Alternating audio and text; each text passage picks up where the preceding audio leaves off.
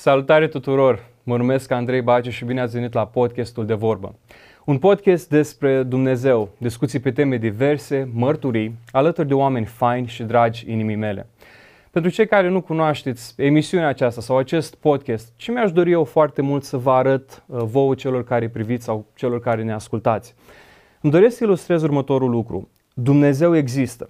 Dar pe lângă faptul că Dumnezeu există, El este Cel care schimbă viețile oamenilor și tot El este Cel care transformă viețile oamenilor. Și la această emisiune veți auzi fel de fel de mărturii frumoase și întăritoare. Astăzi am ocazia să-l am ca invitat pe unul dintre cei mai buni prieteni ai mei. Numele lui este Alex Stanciu.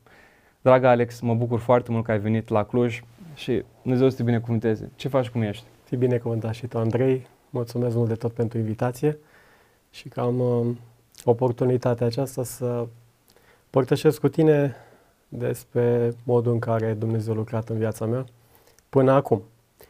Sunt bine, um, de-abia aștept să mă întorc înapoi la Oradea. Am venit plin de energie și să mă întâlnesc cum cu tine. Cum a fost traficul, apropo? Că tu vii din Oradea, da. drumul nu la 10 minute, 20, cum a fost? Păi, um, împreună cu toți orădenii așteptăm și noi să se facă o, o linie cât de dreaptă spre Cluj, să ne întâlnim cu cei dragi, să venim aici în misiune, să ne putem ruga cu ceilalți. Mă bucur foarte mult, Alex.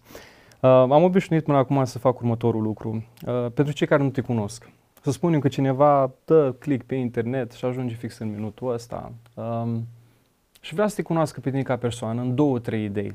Cum te-ai descris tu, cum ți-ai dorit tu ca oamenii să te cunoască? De obicei la mormântare, știi, să spune, a fost un om bun, a fost un om cu tare și cu tare. Dar eu acum mi-aș dori să știu cum vrei tu ca să fii uh, amintit. Foarte bună întrebarea ta, Andrei. Uh, aș vrea ca atunci când uh, oamenii, da, nu știu în ce circunstanță vor vorbi de mine sau dacă cineva vrea să aducă vorba de mine într-o discuție, uh, chiar și acum sau după ce voi pleca din lumea aceasta, ce aș vrea să se știe despre mine este că Dumnezeu lucrează în viața omului. De fapt, aș vrea să se știe despre mine cât de puțin, despre Dumnezeu cât mai mult. Mm, ce fain. Ce Pentru tare. că îs într-o perioadă din viață în care îmi dau seama că Dumnezeu a lucrat atât de mult în mine, cu mine, dar are mult mai mult de lucrat de acum încolo. Și nu ne putem compara cu mari oameni din Scriptură. Uh, eu nu pot să fac lucrul ăsta. Dar ce putem uh, să facem să ne uităm în Scriptură ca într-o oglindă, nu? Asta ne, asta ne îndeamnă cuvântul. Și când ne uităm în Scriptură ca într-o oglindă, încep să vezi că Dumnezeu lucrează într-un fel de șablon. Uh, lucrează individual cu fiecare în parte, dar are metodele lui. Încep să le recunoști. Um, și te trece prin anumite momente în viață. Uneori când ești acolo, nu-ți dai seama. Ești așa ca într-o, ca într-o apă, te zbați, încerci să ajungi la suprafață. Dar când ai ieșit, când, când ești la liman, te uiți în urmă și îți dai seama că valul acela era să mă doboare. Uh, peștele acela era să mă înghită, vorbesc metaforic. Abia aștept să vorbim și despre experiența da. pe care Dumnezeu ți le-a dat. Și mi-a rămas un lucru din ceea ce ai spus, că nu ți-ai dorit ca oamenii să cunoască neapărat să le, să le rămână în cap numele tău, ci numele lui Dumnezeu. Și chiar acum mi-aduceam aminte de un om al lui Dumnezeu din istorie care a spus lucrul ăsta, George Whitfield. A spus în felul următor, numele meu să piară, dar oamenii să aduc aminte numai de numele lui Hristos.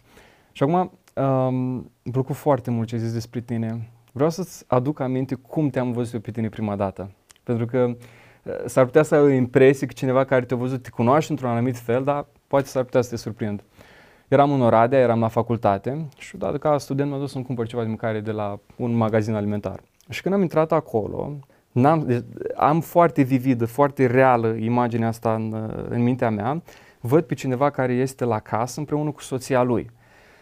Mai, deci am stat câteva minute să mă uit la tine și la soția ta, așa de frumos te-ai purtat cu soția ta, nu știu, ai avut o anumită grijă, o, o anumită candoare atunci, a fost un, un, uh, un lucru care m-a impresionat și am zis, cu siguranță ăștia doi sunt creștini. Deci nu se poate. Și am zis, bă, oameni faini, merg mai departe. Dar altă dată o trebuie să cărăm niște mobil pentru anumiți oameni și ai stat lângă mine. Modul în care ai vorbit, uh, deși nu te cunoșteam, modul în care m-ai încurajat Și am zis, bă, ăsta este un tip fain. Dar Dumnezeul nostru este Dumnezeu care are un umor foarte fain. Și am ajuns să, să lucrez la o firmă la care când te văd pe tine că erai acolo la birou, am zis, bă, nu se poate, ăsta e tipul ăla pe care l-am întâlnit atunci. Și de atunci am început să te cunosc mai mult și mai mult ca persoană. Mi-ai dat un sfat la un moment dat, ai zis, băi, ești tânăr, ești puștan, uh, n-ai soție, n-ai prietenă, n-ai nimica, bag acum și fă cât mai multe uh, internship-uri. Și atunci am intrat la o firmă de IT și mi-a ajutat cu un, fa- un sfat foarte fain și mi-a rămas lucrul ăsta. Ei, și ultima chestie care pot să spun despre tine care mi-a plăcut mult este că datorită ție am avut ocazia să o întâlnesc pe actuala mea uh, soție. Erai tot așa la birou la calculator și atunci am văzut o fotografie cu fata de care mie îmi plăcea. Și am făcut o glumă și am zis, bă, da, tu ești căsătorit, uh, ai o soție foarte frumoasă, cum de te uiți la altcineva? Bineînțeles, glumeam. Și am zis, măi, ea este sora soției mele. Da, atunci am stres, ne prietenem și mai mult. Și așa au făcut Dumnezeu că am putut să o întâlnesc pe soția mea și de acolo tot o istorie. În ultimul rând, mi-a plăcut foarte mult dragostea pe care o ai tu pentru Dumnezeu, modul în care te porți cu copilașii tăi. Și astăzi am ocazia să te numesc ca fiind unul dintre cei mai buni prieteni mei, Alex. Și Alex, acum vreau să te întreb un, un lucru foarte important. Te cunosc pe tine ca persoană, dar mă interesează cum a fost uh, trecutul tău, Povestește-mi puțin despre uh, background-ul din care vii, povestește despre contextul din care vii, familia ta uh, și așa mai departe. Andrei, uh, cum ai spus lucrurile acestea despre mine, apreciez mult. În același timp știu că Dumnezeu a îngăduit ca noi să ne întâlnim. Da. Pentru că fiecare persoană care se uită sau ne va asculta vreodată, Uh, are o istorie a lui. Și atunci când întâlnești o persoană pentru prima oară, uh, prima impresie contează, cum se spune. Și cu toții încercăm să facem o impresie, expresia asta, vrem să facem o impresie, vrei să creezi în jurul tău o impresie o, bună. O impresie bună, cu toții vrem să facem o, o impresie bună. Uh, de multe ori eșuăm în, în acest demers al nostru pentru că atunci nu suntem naturali. Dar mă bucur tare mult că Dumnezeu a îngăduit în viața noastră să ne întâlnim în contexte și uh, care, nu știu, necesitau o anumită conduită, să fim foarte formali, dar și să avem discuțiile noastre. Și discuțiile noastre de ore întregi, cred că a dus la prietenia noastră și mă bucur și eu de, de prietenia asta și știu că Dumnezeu va aduce roade și mai multe din Da, aduți aminte noastră. că eram după lucru. Și după lucru, ce om normal mai stă la birou să povestească? Făceai o cafeluță frumos și stăteam, eh, tu îi spuneai soției tale, mai stau puțin la birou și stăteam și mai vorbeam o oră, două, după care plecam. Și bă, tare mi-e drag și uite că acum, na, a fost un timp foarte fain. Da, chiar. da a, fost, a fost un timp uh, minunat și acum continuăm la un alt nivel prietenia noastră și mă bucur foarte mult pentru lucrul acesta, fiind uh, rude, uh, e, cu totul, e cu totul altceva. Um, Andrei m-a întrebat de trecutul meu. Da. Trecutul meu, um, cred că e un, o, o modalitate prin care Dumnezeu și-a arătat suveranitatea. Încerc să mă gândesc foarte clar la, și foarte bine la ceea ce spun, uh, să nu iau din slava lui Dumnezeu absolut deloc. Ce înseamnă suver- suveranitatea pentru cineva care nu înțelege termenul ăsta? Sau pentru prima dată? Faptul că Dumnezeu face ce vrea în cer și pe pământ. Foarte fain. Dumnezeu e Dumnezeu. De multe ori vorbim despre Dumnezeu ca fiind cineva care uh, e acolo sus, ne vede, uh, știe tot ce facem, încercăm să ne păcăm cu gândul că oricum noi suntem păcătoși și El fie că ne vede, fie că nu ne vede. Până la urmă urmei, uh, e un Dumnezeu intangibil, e de undeva departe și ia puțin timp până vine la noi. Și când vom afla noi că vine la noi, vom avea timpul ăla să ne împăcăm care cu să el. ne împăcăm cu da. El, unii spun pe patul morții, alții spun, nu știu, înainte să când trece anul. Mai bine să-mi trăiesc la început viața și după aia mă liniștesc, mă cumințez și am eu timp să mă... Exact, așa am fost și eu. În viața mea Dumnezeu a intervenit într-un mod extraordinar când aveam 14 ani. Um, istoria e extrem de lungă, dar să spun așa pe, pe scurt până la 14 ani. Um, am crescut într-o familie uh, care m-a învățat foarte multe lucruri faine. Mm. Uh, și uh, pe atunci eram numai cu fratele meu, am un frate și o soră acum. Uh, și crescând, crescând, crescând în, în familia mea, nu am știut de Dumnezeu. Uh, nu l-am cunoscut personal până la 14 ani. Uh, s-au întâmplat uh, niște lucruri în familia mea, părinții mei s-au despărțit um, și nu a rămas cu mama. Și Dumnezeu așa a făcut uh, încât a pregătit-o pe mama mea ca prin ea să intre mântuirea în familia noastră. Mm, ce fain. Um, o imagine foarte clară pe care o am în minte este că mama mea uh, a primit de la Dumnezeu dorința asta să se lase de fumat. Uh, nu știa că e de la Dumnezeu dorința. Uh, până la urmă, oamenii să te lași de fumat e un lucru care fiecare om vrea să-l facă. Unii înlocuiesc cu gadgeturi, înlocuiesc cu tot felul de lucruri ca să se lase de fumat, pentru că omul își dorește să se lase de fumat. Dar nu poate. Apropo, că zici și, nu-ți uita da. gândul. Uh, chiar uh, săptămâna trecută m-am întâlnit cu cineva uh, care fumea um, și făcea sport. Și am zis, n-ai vrea să te lași de, de lucrul ăsta? Și el a zis că nu că îmi place acum încă, dar recunosc că sunt dependent. Și am zis, da, știi că Dumnezeu poate să elibereze de lucrurile astea. Și mi-a zis că da, dar uh, încă nu mi-aș dori, acum vreau să mai continui. Și stăteam și mă gândeam că Dumnezeu a făcut lucrul ăsta în viața mamei tale. Mi se pare ceva foarte fain. Da, e foarte fain și uh, ce e foarte interesant e că mama mea a încercat să lase de fumat de ziua mea. Uh, după aceea de ziua fratelui meu. Uh, după aceea de anul nou. și avea spunea, voința, dar nu avea puterea. Nu, nu avea puterea. Uh, până într-o dimineață când mi-a povestit, s-a trezit dimineața și când să pună mâna pe, pe țigară, a spus, ok, ce a fi de astăzi să, să nu mai fumez. Dar uh, a, a lăsat țigara jos și n-a mai fumat de atunci. Și și-a dat seama ulterior că Dumnezeu îi dădea voința asta. Mm. Ca, să, ca, ca trupul ei să fie curățit, ca, ca, să, ca să ajungă într-o stare în care să, să poată primi pe Dumnezeu în, în inima și în Duhul ei. Pe lângă sănătatea pe care ți-o dă când te lași de... Absolut, absolut. Că, apropo, vorbesc cu oameni care, să, care au fost dependenți de țigare și spuneau oricât de multe argumente aș fi avut, că, că pot să fumez și așa mai departe, acum eliberați și așa mai departe, spun în felul următor că nu m-aș mai întoarce la viața de acolo. Da. Și cam asta s-a întâmplat în viața mamei tale. Da, din, din perspectiva asta eu știu 100% că Dumnezeu lucra încă de pe atunci. Ăsta e doar un aspect, pentru că după aceea s-au întâmplat mai multe lucruri. În, în familia noastră lărgită uh, avem pe cineva, sora bunicii mele din, din partea mamei, care e o femeie credincioasă, în familia ei mai avea pe cineva și la o discuție împreună cu bunicul meu, cu bunica mea, mama era acolo prezentă și uh, cineva din familie i-a spus Evanghelia bunicului meu. Și le evangeliza și spunea din cuvânt, trebuie să te întorci la Dumnezeu, trebuie să faci botezul, trebuie să, uh, uite ce scrie în Scriptură că trebuie să se întâmple în viața ta, trebuie să uh, te schimbi, să... Și mama mea era ca o a treia persoană care nu avea treabă cu discuția. Dar la urechile ei au ajuns aceste cuvinte. Și cuvintele acelea de evangelizare, de scriptură, versetele... Vestea bună, Evanghelia. Vestea bună a Evangheliei. A faptului că Hristos a murit pentru om, faptul că și-a dat viața, a venit să moară pentru păcătoși. Noi suntem oameni păcătoși, ne naștem în păcat, avem lucrul ăsta care se ține după noi. Atunci a făcut click în, în mintea și în inima ei, uite, um, fumatul era unul din lucrurile care, de care eu trebuia să mă las, dar iată câte mai sunt. Și Biblia, versetele, discuțiile au început să facă sens în inima ei și au să descopere lucruri care trebuie să le lase, pe care trebuie să le schimbe.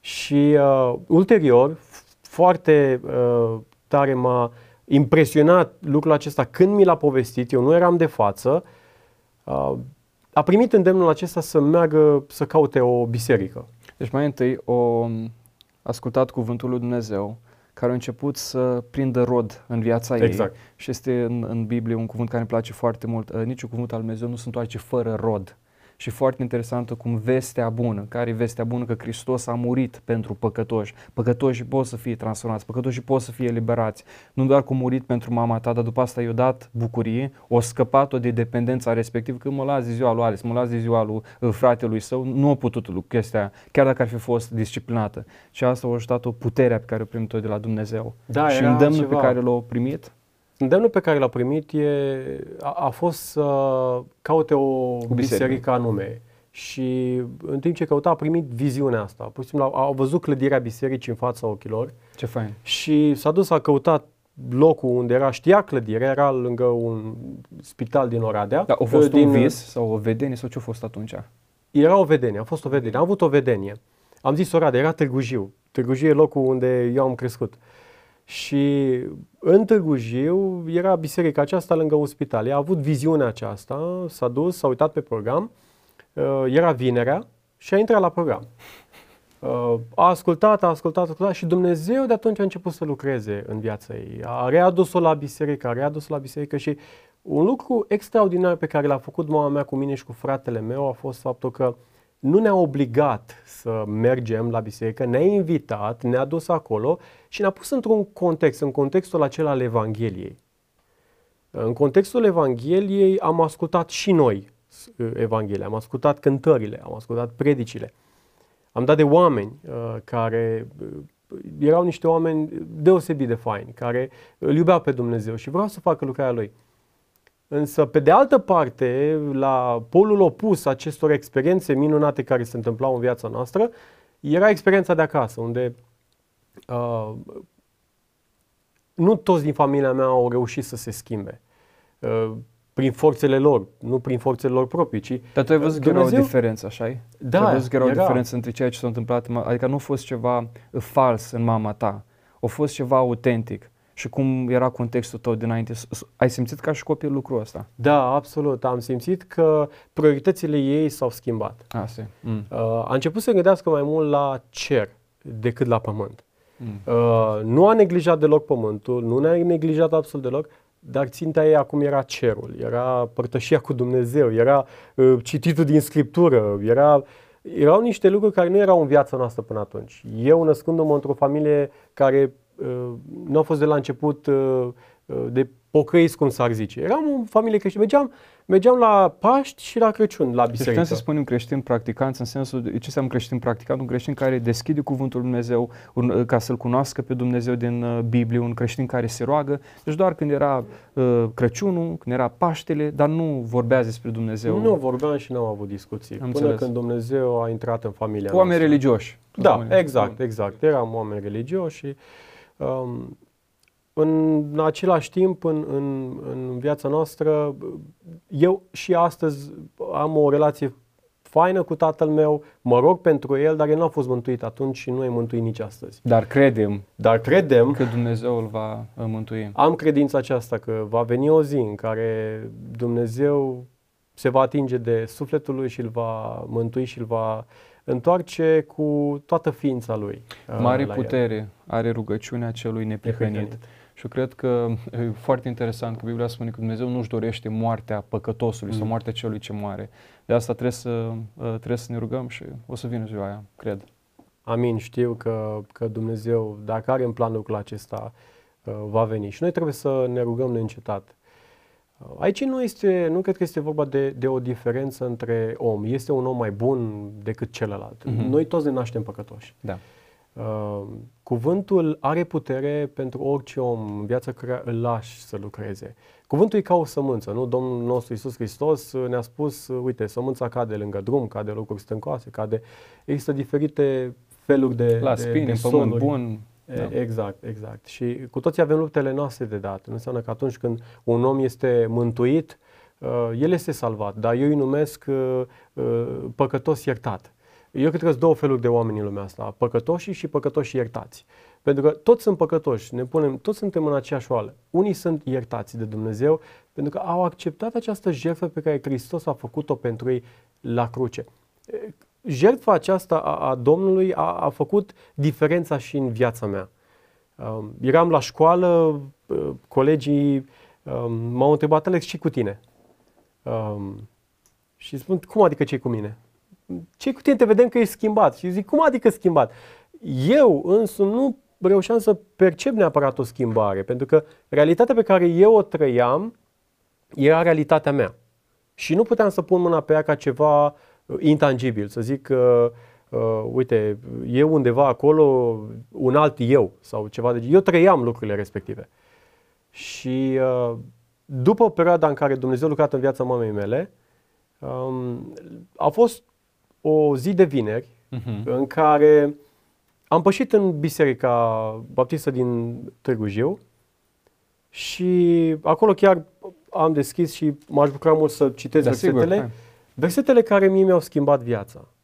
Am intrat în biserică fără uh, multe pregătiri. Uh, țin minte că am avut un, un, un feeling acasă, zic, mamă, trebuie să ajungem undeva. Uh, nu aveam încă acel, uh, acea rutină de a merge la biserică vinerea, duminica dimineața, duminica seara. specială. Da. Și zic, mamă, trebuie să, trebuie să ajungem undeva, trebuie să... Mamă, dar unde? Că e vinerea. Uh, și zic, trebuie să nu știu exact unde. Și apoi mama și-a dus aminte. E program la biserică. Ah. Zic, ok, trebuie să mergem. Am întârziat puțin, dar am intrat la timpul de predică. Dar vezi că Duhul Domnului vorbește și celor... Era adolescent atunci. Da, 14 Deci au pus sămânța în tine. Și, uh, o chestie care nu vreau să o trecem așa cu vederea. Când ești la școală și petreci șapte ori, opt ori, nu știu cât stai acolo cu colegii tăi, păi, știu cum ești tu. Știu dacă copii, știu dacă înjur, știu dacă la fotbal îl faultezi pe unul, te, te cunosc. Dacă ei au spus că băi, ăsta s-a schimbat, s-a întâmplat ceva în viața lui, deci e, e clar că a fost ceva diferit. Da. Și ajunge acum la biserică. Ajung la vinerea. biserică, intru în biserică în seara de vineri uh, și printre cântări, printre mărturii n-am, n-am înțeles nimic, că zic sincer. Deci uh, nu, pentru că nu, nu aveam, eu necrescând în, în familie uh, pocăiților creștinilor practicanți, să zic așa, nu am avut experiența aceasta să și rutina să ascult, să zic amin. Nu, nu aveam așa ceva.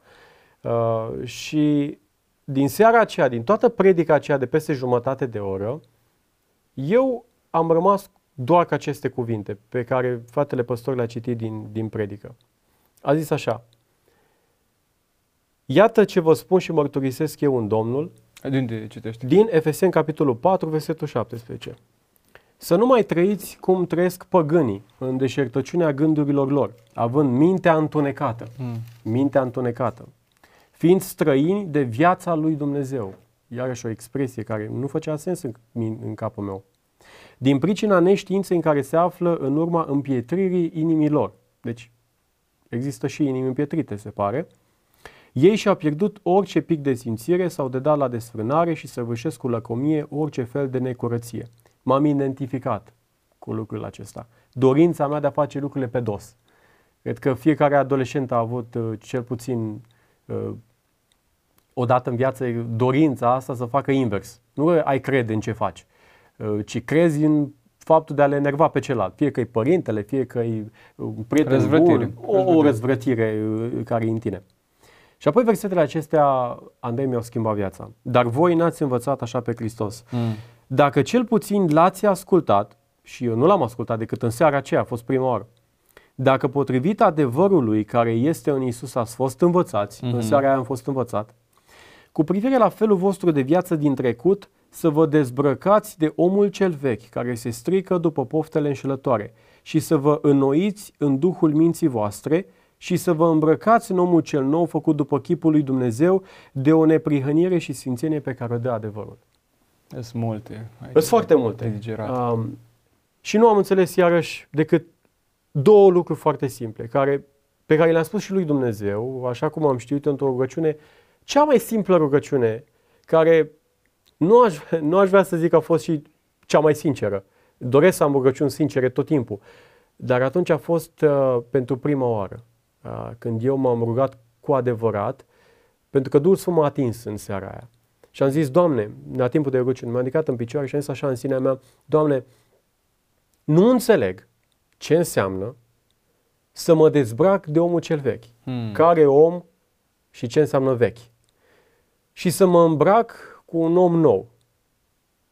Care e omul ăla? Nu înțeleg. Dar ce știu este că eu trebuie să fac ceva și uh, chiar dacă nu înțeleg foarte bine care e partea mea în toată situația asta, dacă e ceva ce eu pot să fac e să îmi las viața mea în, în, în mâna ta. O rugăciune simplă care, sincer îți spun, eu dacă aș fi fost Dumnezeu, nu aș fi băgat în seamă. Hmm. Că nu e deloc împodobită cu nimic, nu e deloc înfrumusețată. E o, e o rugăciune așa uh, uh, copiată din Biblie. Dar asta e cea mai faină rugăciune. Da, dar gândește puțin că dacă ar fi fost împopoțonată și ai fi spus, că chiar mi-aduceam aminte în momentul în ce vorbeai despre Domnul Isus Hristos care spunea, nu faceți rugăciuni lungi cum fac farisei. Mm. Doamne, îți mulțumim că ești așa de bun. Doamne, și te spun, nu, nu, nu, uh, rugăciunea pe care eu o prețuiesc, zicea Mântuitorul, o prețuiesc pe cea care este în ascuns, cea care este sinceră, cea care este din inimă. Nu spuneți multe cuvinte și la la la. Dar stați și rugați-vă sincer, vorbiți cu mine. Și asta mi s-a părut interesant, că tu atunci nu aveai 70 de ani, 20, 30 de ani, dar erai tânăr. Era, mai țin 14, 14 ani. 14 ani. La 14 ani și eu l-am primit pe Domnul în viața mea. Deci asta mi se pare foarte fain că ne asemănăm. La 14 ani poți să fii sincer și ai spus, Doamne, schimbă-mă practic. Da, da, a fost o rugăciune reală. Cred că ca să uh, ies puțin din, din istoria asta doar pentru câteva secunde, nu ne lipsesc astăzi rugăciunile reale. So, noi, noi, de multe ori am, am, am păcatul acesta în viața mea. Uh, mă rog să mă audă alții. Sau în timp ce mă rog, vreau să fiu real, dar știu că mă vor auzi ceilalți și atunci cuvintele mele sunt canalizate prin urechile celorlalți. Adică ceilalți ce părere vor avea despre mine după ce mă rog? Și este un păcat. Pentru că Hristos a zis așa, uh, Dumnezeu ține cont de rugăciunea reală, sinceră. Chiar rugăciunea în solitudine. Spune, voi când vă rugați să mergeți să cămăroața voastră, să închideți ușa Matei. după voi. Rugăciunea pe care eu am făcut-o la 14 ani a fost o rugăciune care nimeni nu a auzit-o, dar a fost o rugăciune reală. Dumnezeu a ascultat-o. Atunci când, când faci o rugăciune, nu trebuie să fie cineva lângă tine să te audă. Mm. Nu trebuie să... Tu vei primi mântuirea atunci când o ceri dinaintea lui Dumnezeu. Ceri mântuirea și El ți-o va da. El este Ce cel mai credincios. pentru cineva care nu cunoaște termenul ăsta, a fi mântuit? Foarte bună întrebarea ta. Uh, cred că are multe nuanțe, dar principala ar fi uh, iertarea mm. Și schimbarea. Pentru că Scriptura are un, un cuvânt în greacă, îi spune metanoia, nașterea din nou nașterea din nou. Și Domnul Isus are în Ioan capitolul 3 o discuție cu, cu Nicodim în care explică ce cu schimbarea minții. Acum, uh, Nicodim era un om învățat și tu știi lucrul acesta. Dar n-a priceput ce înseamnă să te naști din nou. Și chiar l-a întrebat pe Domnul Isus Hristos verde în față. Cum adică să mă nasc din nou? Să intru iar în pântecele mamei mele? Să... Nu, e, e vorba de o schimbare uh, la, la nivel mental și la nivel spiritual. Uh, Dumnezeu vrea să te scape de fire e omul cel vechi, uh, despre care Scriptura mi-a, mi-a spus și mie, după care a trebuit să studiez ulterior.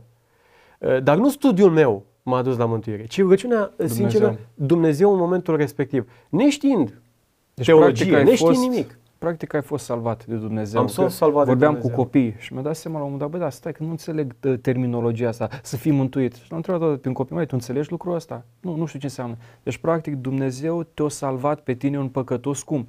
Prin credința în ceea ce a făcut Domnul Isus Hristos la cruce. Când El spune acolo s-a făcut păcat, cel în Corinteni, cel care n-a cunoscut păcat, s-a făcut păcat, ca să ia tot păcatul lumii asupra Lui. Și de asta, prin credința în El, asta suntem mântuiți sau suntem uh, salvați. Amin. Deci, ca să mă întorc la ceea ce spuneai, cuvântul lui Dumnezeu a început să lucrezi în viața ta și cuvântul a născut o dorință de rugăciune.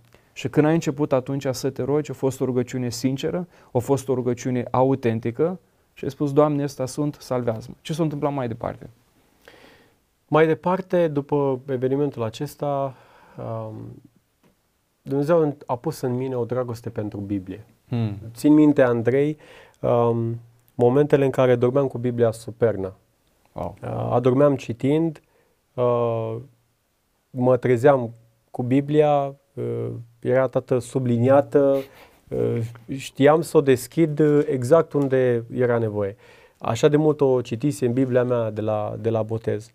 Uh, și cred că dragostea asta după Biblie vine din Dumnezeu. Adică nu poți, poți să ai o dorință sau o intenție foarte mare să studiezi. Dar nu e vorba despre studiu. Că poți să faci un studiu pe Cuvântul Dumnezeu, să fii doxă de, de carte și de teologie, dar tu să nu ai o relație. Dumnezeu vrea o relație. Hopa, așa este un lucru foarte fain pe care îl atingem. Care e diferența dintre relația cu Dumnezeu? Da? Și sunt oameni care, cu care am vorbit, apropo, tipul cu care, uh, care fuma, l-am întrebat, tu cunoști Cuvântul Dumnezeu? Și mi-a zis că da, eu citesc Biblia. Da, stai o secundă, cum adică, uh, poți să spui că tu citești Biblia și o crezi, dacă tu n-ai putere să scapi de lucrul respectiv. Și el mi-a zis că da, dar stai să vezi că de fapt nu e chiar așa. Deci văd de aici două concepte diferite, relația cu Dumnezeu și cititul Bibliei. Păi, a, ca să ajutăm puțin discuția, să zicem că uh, după ce facem noi astăzi, uh, discuția noastră, tu poți să spui că mă, mă cunoști pe mine. Da. Pentru că ai ascultat ceea ce eu ți-am spus. La fel, noi putem să cunoaștem despre Dumnezeu din Biblie. Citim Biblia cap-coadă, de la Geneza până la Apocalipsa. Și putem să cunoaștem, avem o anumită, uh, un anumit bagaj de cunoștințe despre Dumnezeu. Dar noi doi știm că în spatele discuției noastre de astăzi stă o relație. Experiențele noastre, Foarte seriile noastre de rugăciune, pe genunchi și în altfel, uh, intensitatea rugăciunilor, mersul la sport, în notul, afară, ieșitul cu familiile, uh, părtășia în biserică, uh, seriile la telefon. Asta fac frumusețea. Uh, nu faptul că ne-am întâlnit astăzi out of nowhere și uh, acum ne cunoaștem prima oară, mai întreba cum mă cheamă. Da. Nu, nu, nu, noi, noi ne cunoaștem de mult. Uh, și faptul că putem să purtăm o discuție așa reală, zic eu, e din uh, perspectiva faptului că ne cunoaștem și avem încredere unul în celălalt. Cred că uh, o anumită doză de, uh, de realism din ceea ce am spus poate fi transmis și în relația cu Dumnezeu. Uh-huh. Pentru că ceea ce eu cred în adâncul ființei mele este că uh, Dumnezeu nu s-a schimbat. Acum, poate să sune ca un principiu general pe care îl rostește oricine. Dar eu când zic că Dumnezeu nu s-a schimbat, înseamnă că citesc Scriptura, văd cum Dumnezeu a lucrat și să știu că Dumnezeul acela care a lucrat cu uh, Moise, cum a, care a lucrat cu uh, Avram, care a lucrat cu Iosif, David, David, cu Iosif, este același Dumnezeu. Nu înseamnă că va lucra la fel cu mine, dar înseamnă că același Dumnezeu care a lucrat cu acești oameni și în viața și lor, poate să lucreze și în viața mea, în modul în care Dumnezeu vrea. Uh, și cred că asta înseamnă să ai o relație. Să îi dai lui Dumnezeu doza aia de, de credință care să spui, Doamne, fă ce vrei din viața mea. Mm, ce fain. Și am avut un moment de, de genul acesta și, uh, vezi, când, când îi spui lui Dumnezeu în sinceritate, Dumnezeu te ia în serios. Nu știu dacă te-ai gândit la lucrul ăsta că dacă faci o, o rugăciune cu sinceritate, uh, Dumnezeu o ia mai în serios decât, ai, decât rugăciunea pe care ai făcut-o tu.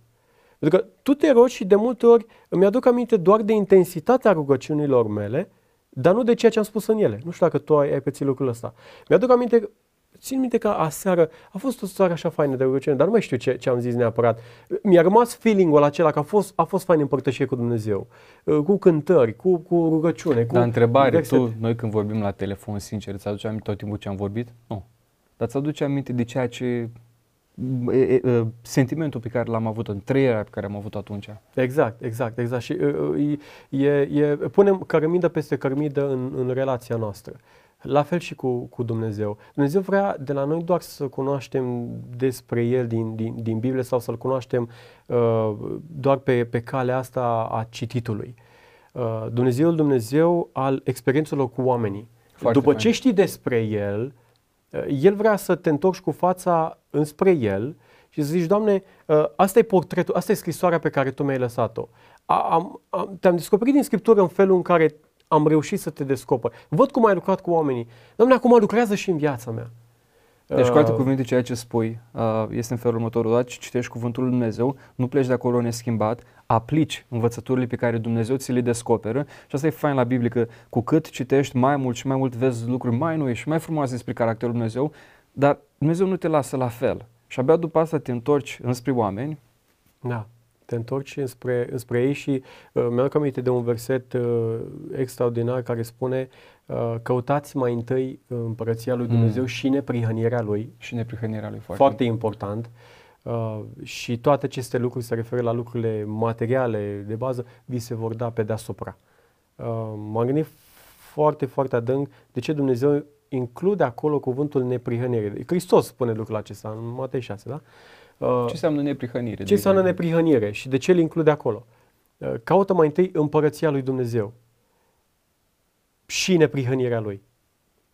Pentru că în împărăția lui Dumnezeu nu poți să intri neprihănit, nu poți să intri cu prihană sau cu păcat. Nu poți să deci intri... neprihănire înseamnă fără păcat. Fără păcat, care... înseamnă fără păcat. Acum am zis că din punctul meu de vedere, există aceste două categorii uh, de oameni, păcătoși și păcătoși iertați. Uh, bun, acum dacă toți suntem păcătoși, cum, cine poate să intre în cer? O întrebare extraordinară. Răspunsul e nimeni. Dar evrei ne spune că avem în cer pe cineva care este avocatul nostru. Este, acolo se exprimă marele nostru preot. Mm. Este Isus Hristos.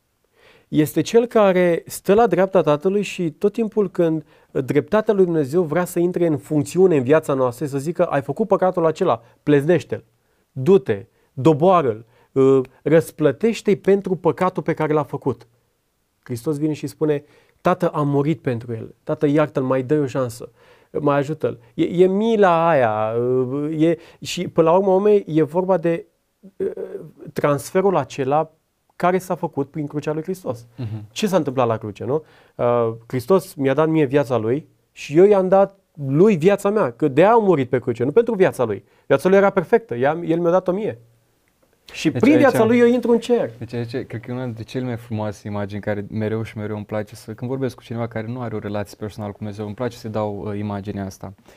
Uh, ăsta ești tu, da? Ăsta este Dumnezeu, da? Și Dumnezeu este uh, drept, este sfânt, este dragoste și toate atributele lui Dumnezeu, iar tu ești un păcătos. Un păcătos nu poate să stea în prezența unui Dumnezeu care este sfânt, sfânt, sfânt, cum spune în, uh, în Vechiul Testament. Dar, în momentul în care acest păcătos crede în Domnul Isus Hristos, Domnul Isus Hristos stă aici la mijloc și Domnul Isus Hristos cum este? El este tot sfânt, sfânt, sfânt. El tot este dragoste, a murit pentru păcătoși. Când Dumnezeu se uită acum la noi, se uită prin lentila asta a Domnului Isus Hristos și spune, da, te socutesc pe tine neprihănit, fără prihană, fără păcat. De ce? Nu datorită ție, nu ai făcut nimica, ci datorită jertfei Domnului Isus Hristos la cruce. Sângele la vărsat acolo, spălat orice păcat. De asta e foarte fain că ai atins uh, punctul ăsta. Da, uh, Andrei, sângele acela uh, ne curățește pe noi de orice păcat. Zice foarte fain, foarte fain. Uh, avem versetul de aur al Scripturii, fiindcă atât de mult a iubit Dumnezeu lumea încât a dat pe singurul lui Fiu, pe Domnul Isus Hristos, uh, să moară pentru noi, pentru ca oricine crede în El să, să nu piară, piară să ci, moară, să, ci să aibă viață veșnică. Să aibă viață veșnică. Uh, credința, credința aceasta e uh, prin credință. Ce credința? Ne spune Scriptura, credința este o încredere neclintită în lucrurile nădăjduite, adică promisiunile lui Dumnezeu din Scriptură. Promose. Da, o încredere neclintită în lucrurile nădăjduite, o puternică încredințare despre lucrurile care nu se văd.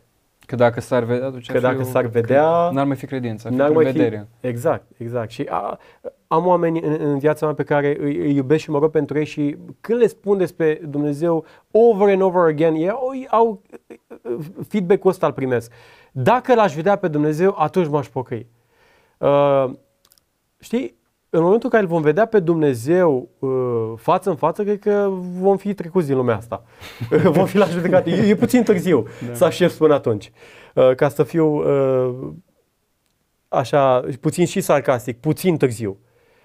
E foarte târziu. Astăzi zice Scriptura. Dacă auzi cuvântul Lui Dumnezeu și El te cercetează, spune, Doamne Iisuse, schimbăm și mie viața. Nu vă împetriți inimile când vezi că Dumnezeu, dacă, deci îmi plăcea să spun chestia asta, că dacă Dumnezeu îți dă bătăi inimii tale și îți bate inima, înseamnă că El vrea să facă ceva uh, din viața ta. Mi-aduceam aminte în momentul în care vorbea despre pilda cu, uh, cu Lazar și cu bogatul.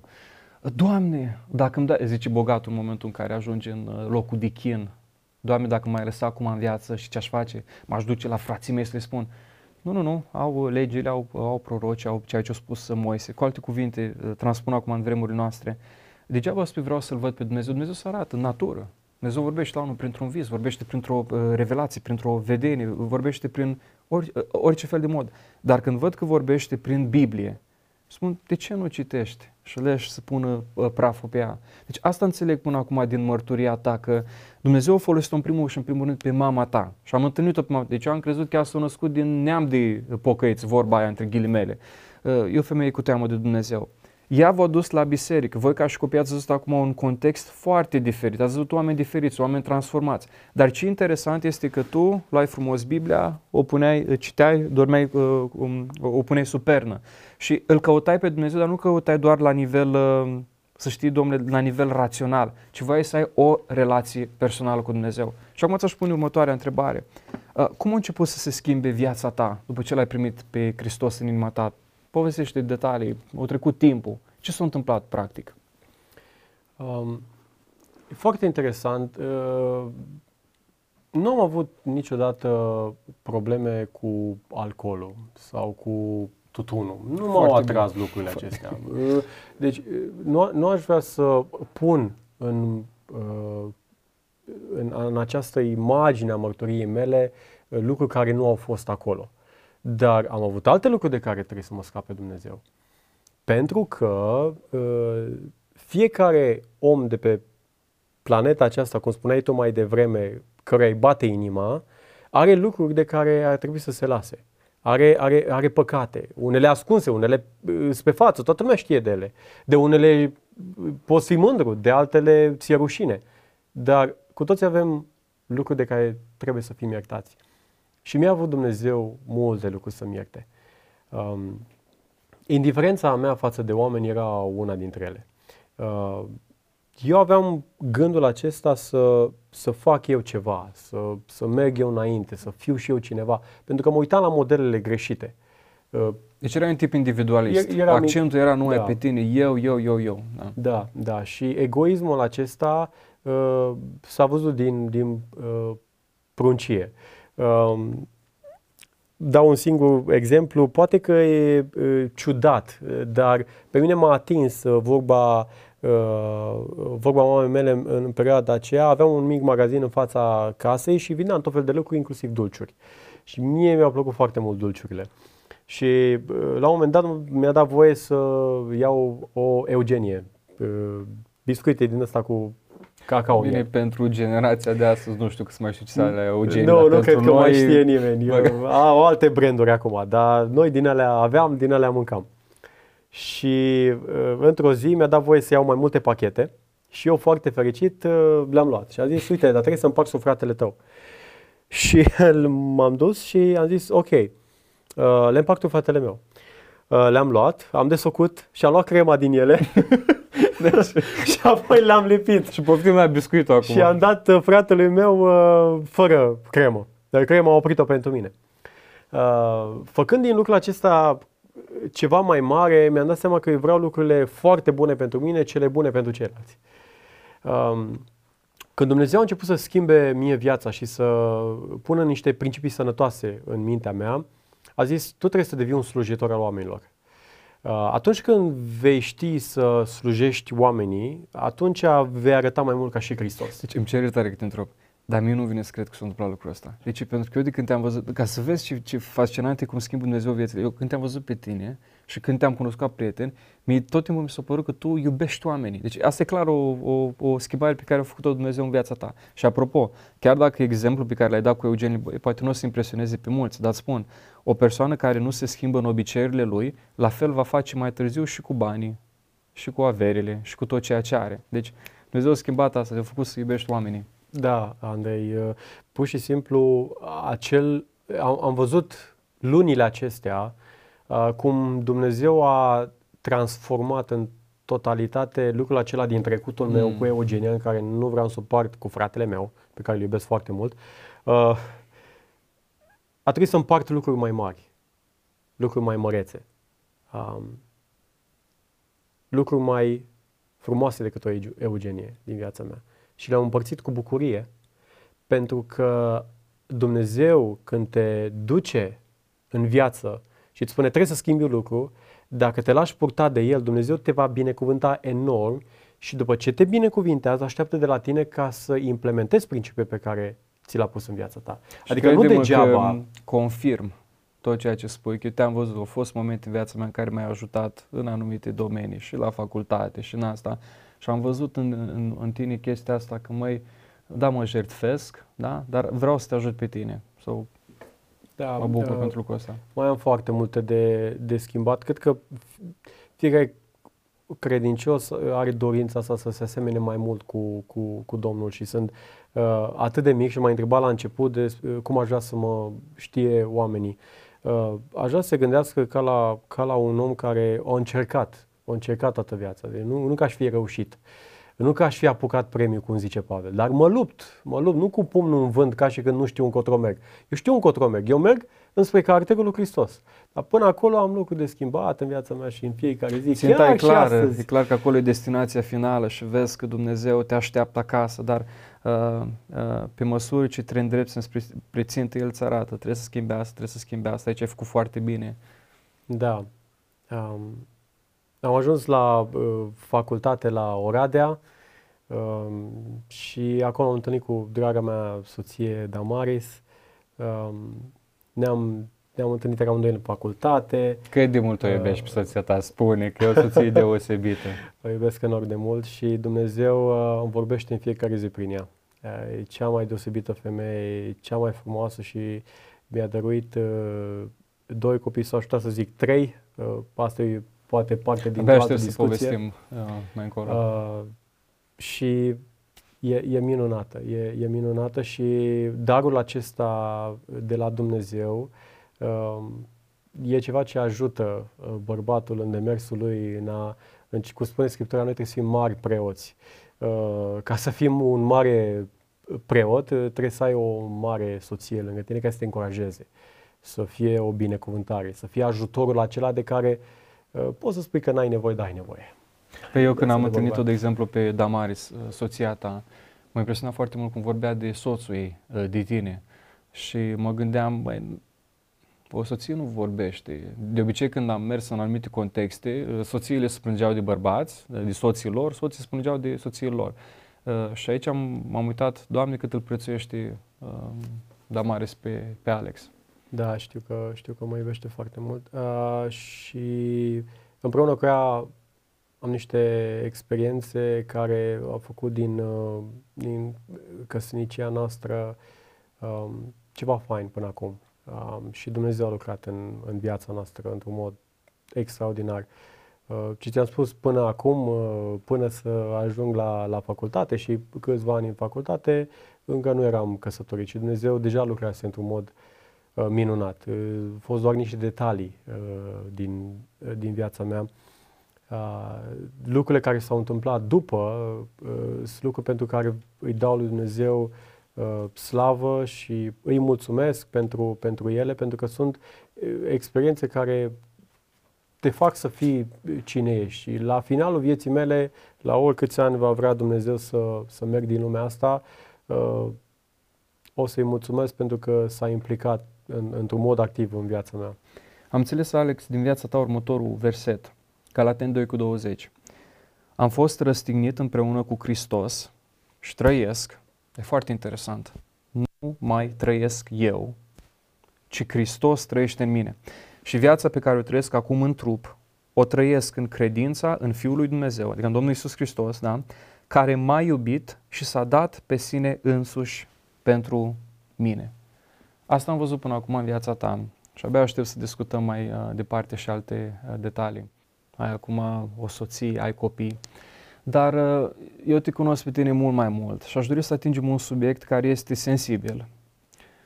Uh, nu e ușor să vorbești despre el, dar cu siguranță sunt oameni care acum ne ascultă și poate au trecut printr-o experiență ca asta. Povestește-mi puțin despre Andreas. Andreas este uh, copilașul nostru care e cel mai privilegiat din familia noastră. Uh, el este în cer uh, mm. la tatăl nostru. Uh, este fratele uh, lui Edward, uh, băiețel nostru de 5 ani, uh, Edward mare surioară Elia, uh, de 9 luni. Care e o păpușică și o scumpă când, o, când a venit la noi, am pus-o pe un scaun și uita așa la noi. Deci ai niște copii foarte, foarte frumoși. Sunt extrem de binecuvântat, știu lucrul acesta și mulțumesc lui Dumnezeu și draga mea soție are o răbdare enormă, enormă, enormă cu ei. Uh, Edward uh, a avut un frate geamăn, uh, Andreas, când s-au născut, uh, ei um, ne-am bucurat uh, enorm de mult. Ne-am bucurat din, din momentul în care am aflat că vom avea uh, copii și că vor fi doi băieți gemeni. Uh, pur și simplu a fost o, o bucurie care s-a transmis uh, în toată familia noastră pentru că în familia mea n-am avut gemeni. Am întrebat-o pe mama, l-am întrebat pe tata, am întrebat bunicii, am întrebat, nu, nu, nu am găsit să fie gemeni în familia noastră.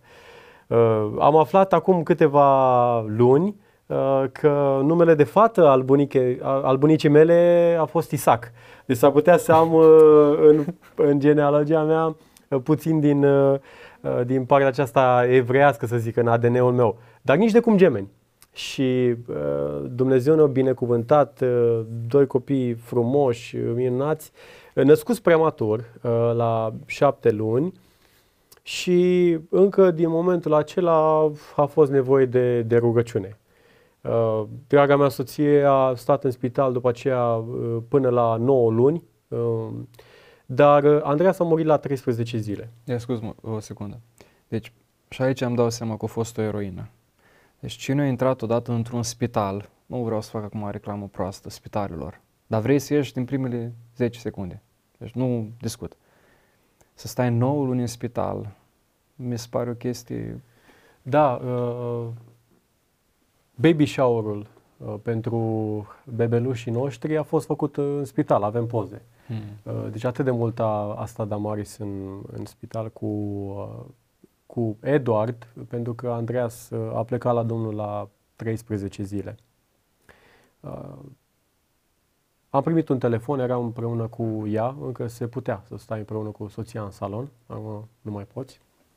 Eu mi-am văzut uh, soția cu copilașul la geam, uh, apropo de vremurile în care trăim. Da. Și să vezi, stăteam, uh, eu stăteam pe stradă, pe, pe trotuar, era strada și era undeva acolo, acolo sus. Și mă bucuram doar să văd pe fiul meu Chris, cum e ținut în brațe.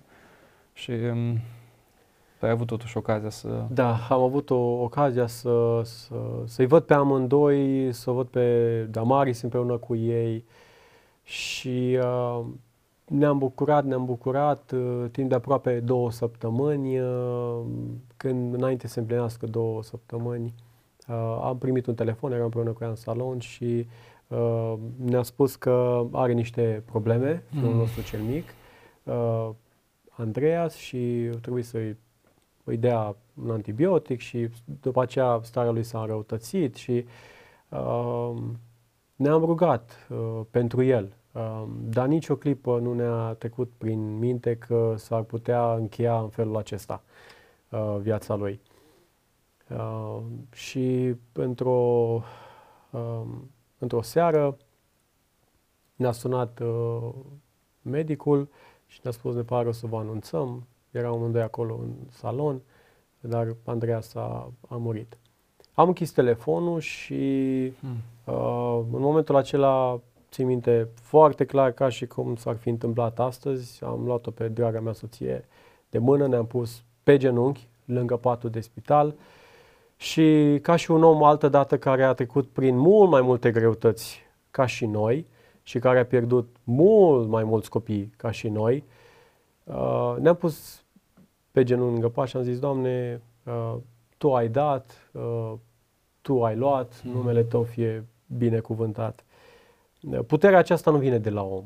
Puterea asta vine de la Dumnezeu. Duhul Sfânt ne-a uh, încălzit inimile atunci și ne-a, ne-a dus într-o stare în care, chiar dacă era extrem de greu, uh, lacrimile au un alt gust. Um, Pentru că din punct, de punct de vedere uman, uh, ar fi nebunește să, să treci prin așa ceva. Mă gândeam la părinții mei, um, eu am, eu am mai avut o surioară Deborah, Uh, și la câteva zile au plecat acasă, la Domnul. Uh, și n-am să uit niciodată um, strigătul al mamei. Uh, era o zi ploioasă, am ajuns acasă și mama a spus, Tinel, hai de urgență la spital. Au plecat patru persoane la spital, am întors acasă trei și bun, bun, dar unde e mea? Și mi-am zis, Andrei, grădinarul, adică Dumnezeu, au avut o, un vis mai târziu în care i-a spus grădinarul, venit să-și ia acasă cea mai frumoasă floare. Și din mic am înțeles lucrul ăsta și am mai avut și doi frați gemeni. Și de asta pe mine m-a atins foarte tare povestea ta că am trecut prin uh, lucrul ăsta. Am aflat mai târziu, părinții nu mi-au spus atunci că n-aș fi putut să, să duc din punct de vedere emoțional. Dar o întreb acum pe mama, când mai vorbesc cu, cu ea, întreb pe tata, cum ați, Ce a însemnat lucrul ăsta? Eu am copilaș mic, acum vine fetița noastră, e pe drum și o să mai din punct de vedere uman nebunește. Dar Duhul Sfânt care este în tine, Dumnezeu care locuiește în tine, îți dă o anumită putere și o anumită pace. Da, uh, uh, deci cine spune că nu suferă, uh, bate câmpie. Mm. Deci asta din start. Cine spune că nu suferă, nu știu ce o mâncat. Uh, plângi, ești întristat, dar știi că într-o zi îi vei vedea cum te așteaptă în cer și mi-a plăcut foarte mult ce ai spus. El este cel mai privilegiat băiețel din familia noastră. De ce ai spus lucrul ăsta? Pentru că în cer. Că e în cer, da, într-adevăr. Și uh, locul unde este El este locul unde vrem toți să fim. Mm, ce fain. Uh, Dumnezeu a zis în dreptul lui, uh, vino Andreas uh, mai repede, cum a zis socul meu, uh, Dumnezeu avea nevoie de cineva ca el. Ce fain. Uh, și l-a dus acolo mai, mai repede decât pe noi. Noi mai avem de schimbat uh, mm. lucruri. Uh, și Dumnezeu mai are de lucrat în, uh, în viața noastră. Uh, dar uh, mă bucur mult pentru că ai menționat uh, și experiența ta, Andrei, pentru că uh, sunt sigur că sunt oameni care au experiențe similare. Um, nu suntem singuri care au trecut prin suferință. Uh, și nu avem nici uh, dreptul să ne, nu știu, mândrim cu ceva sau să considerăm că noi am suferit cel mai mult și noi am fost cei mai nenorociți dintre oameni. Um, suferința e ceva, cred eu, atât de personal încât e incomparabilă. Suferința ta e suferința ta. Nu pot eu să vin și să spun, știi, tu n-ai suferit ca mine. Nu, tu ai suferit ca tine, eu am suferit ca mine. Uh, și suferința pe care ne-o dă Dumnezeu în viața noastră are, are un scop.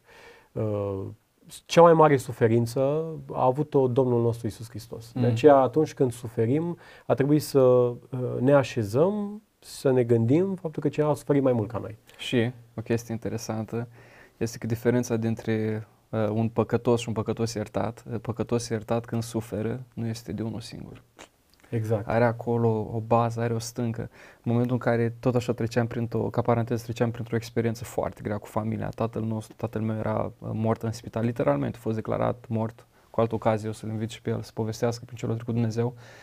Oamenii din, din uh, bloc m-au întrebat, bă da, spune și mie. Literalmente astea au fost vorbile lor. Cum dai liniște, cum dai pace în momentele astea? Pentru că în familia voastră acum e foarte greu. Mama voastră e în spital, tu te duci acolo. Și am zis că așa de mult mi-aș dori să înțelegeți că nu sunt singur. Cum ai că nu ești singur? Dumnezeu este alături de mine.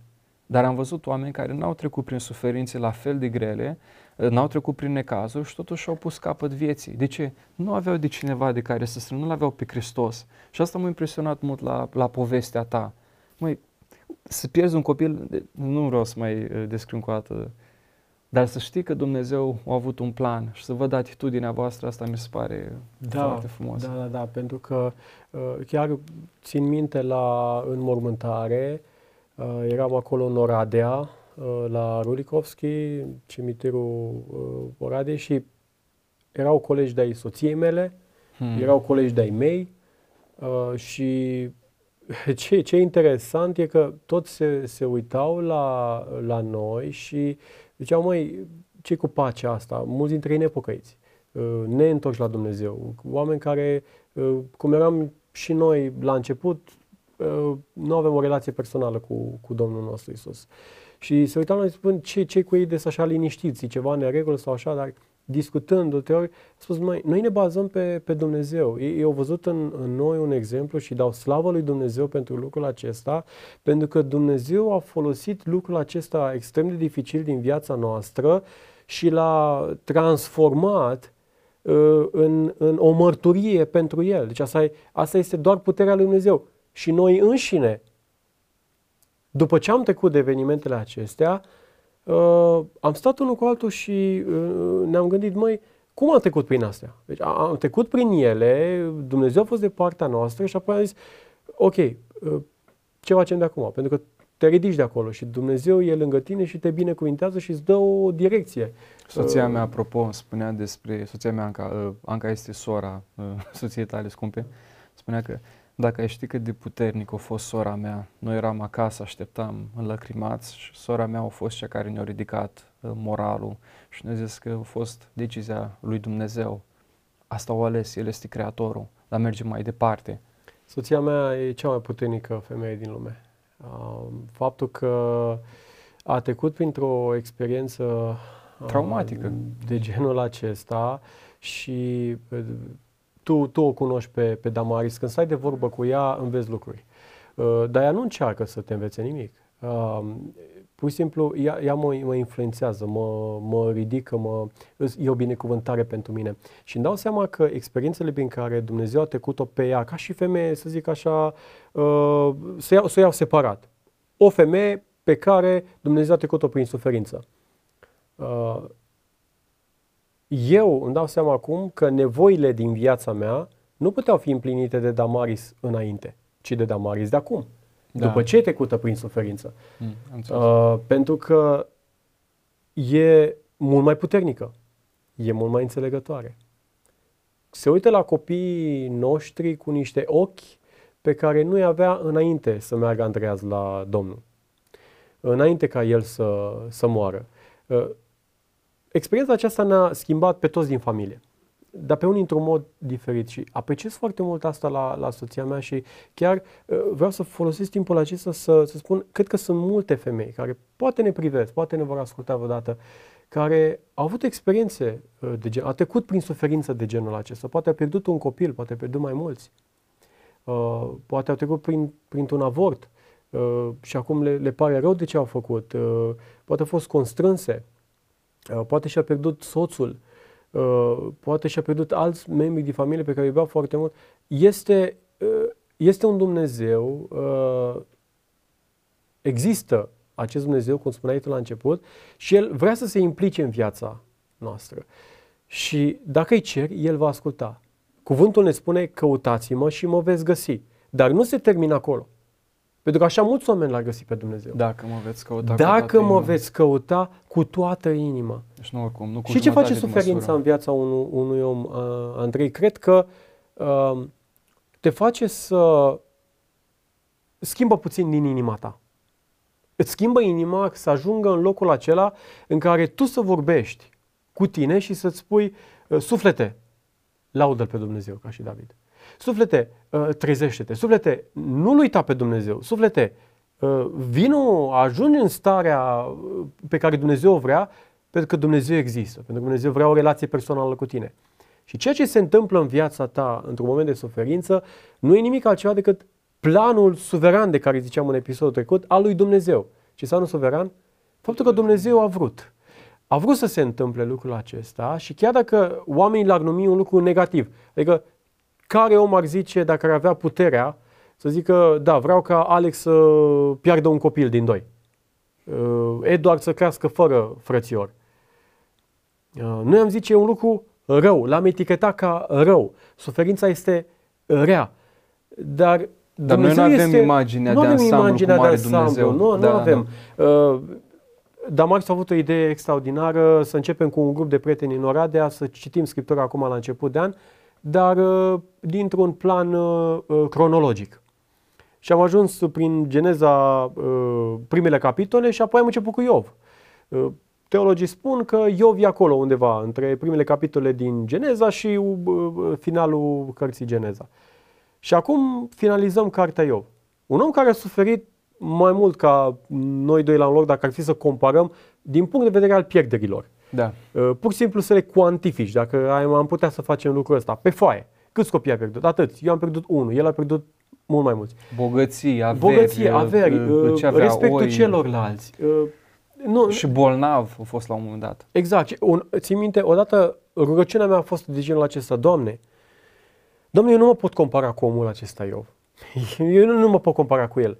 Nu mă pot compara cu nimeni, dar, Doamne, ce aș vrea este ca Uh, modul în care l-a iubit pe Iov și răbdarea pe care a avut-o cu el, Doamne, te rog să o ai și cu mine. Hmm. Pentru că n-am suferit cât el, dar am suferit în modul în care tu ai îngăduit. Pentru că citind cartea Iov, am realizat faptul că se petrec lucruri mai mult decât noi putem percepe ca oameni. Uh, acolo noi știm că Satan a venit, i-a zis ceva lui Dumnezeu, Dumnezeu i-a spus înapoi, Uh, și eu îndemn pe cei care ne privesc, care ne ascultă, să citească cartea Iov de la cap la coadă, fără întrerupere. Știi, stăm uneori la un film de două ore și jumătate, fără să ne luăm ochii de alea, uh, fără să facem nimic, dar să citim, a trebuit să avem experiența aceasta a, citit, a cititului mai mult timp. Sau să asculți, te ajută foarte mult. Și în cartea aceea observ că Dumnezeu e Dumnezeu dincolo de ceea ce omul poate să perceapă. Mm. El este mai mare decât uh, poate omul să, să, să creadă că înțelege. Noi înțelegem, uh, percepem cu simțurile noastre. Gândește-te puțin că dădeam imaginea asta odată, vorbeam cu soția mea, ai o furnică, vede, nu știu, câțiva milimetri în fața ochilor. Pentru ea asta e toată viața. Mm. Când ai leu, de mult mai mult, orizontul mult mai larg. Și am înțeles lucrul ăsta, noi ca oameni cam așa suntem, noi credem că asta e viața. Dumnezeu o vede în ansamblu. Însă la ceea ce spuneai legat de suferință, că asta mi, e, e foarte important pentru oamenii care ne ascultă, um, deși ați trecut prin trauma asta, o pierdere care a fost foarte grea, totuși nu ați renunțat să aveți alți copii că ați conștientizat că sunt un dar de la Dumnezeu. Deci, literalmente, astăzi când am văzut-o pe păpușica voastră, deci am pupăcit-o, am făcut o roșie pe față. Uh, de ce ați mai uh, de ce ați vrut să mai aveți uh, copii? Cum a fost uh, următorul ăsta pas? Nu a fost greu? Nu v-a fost teamă? Că, am fost săptămâna trecută la ceva uh, restaurant și m-a întrebat uh, doamna de la casă, nu sunteți foarte tânăr, cum de aveți copil? Și am zis, nu am, numai unul, urmează și o fetiță. Și nu v-a fost frică, e greu, cum e cu schimbatul pampers Și am zis că, doamnă, când iubești pe cineva, schimbi pampers și așa, nu, nu, nu te mai uiți. Când iubești pe cineva, te trezești noaptea, soția mea se trezește noaptea, îi, îi șterge lacrimile lui Chris. Dar când vezi bucuria că crește, când vezi că vine la tine și te strânge în brațe, uh, orele alea nedormite, și asta o întrebam pe soția mea, băi, cum poți să faci lucrul ăsta? Pentru că ea e eroina în familie din punctul ăsta de vedere. Și spuneam, băi, când îl văd, și când știu că este un dar nemeritat de la Dumnezeu, că știu că Dumnezeu ne-a binecuvântat cu, cu copii, este ceva foarte fain. Și de asta te-aș întreba uh, pe tine, cum a fost? Eliuca, Elia. Elia, da. Ce înseamnă Elia? Elia uh, e un nume care înseamnă mai multe, uh, prin care și bucurie, pace, Uh, ce mă, e ce fain. Ceva, se vede pe fața ei uh, lucrul acesta. Um, ne încântă, îl încântă pe Edward, uh, el e dimineața cel care o ia când se trezește Știu când mai aduce... trimiteți videoclipuri pe, uh, pe WhatsApp și văd... Uh, Prea multe cum, poate uneori. Nu, dar e fain că vezi acolo cum să... El face scălăbările lor și râde acolo și... Oricum, e o atmosferă foarte faină. Da, uh, suntem o familie binecuvântată. Mulțumesc Dumnezeu pentru pacea care, care e la noi. E, e o pace generată de El.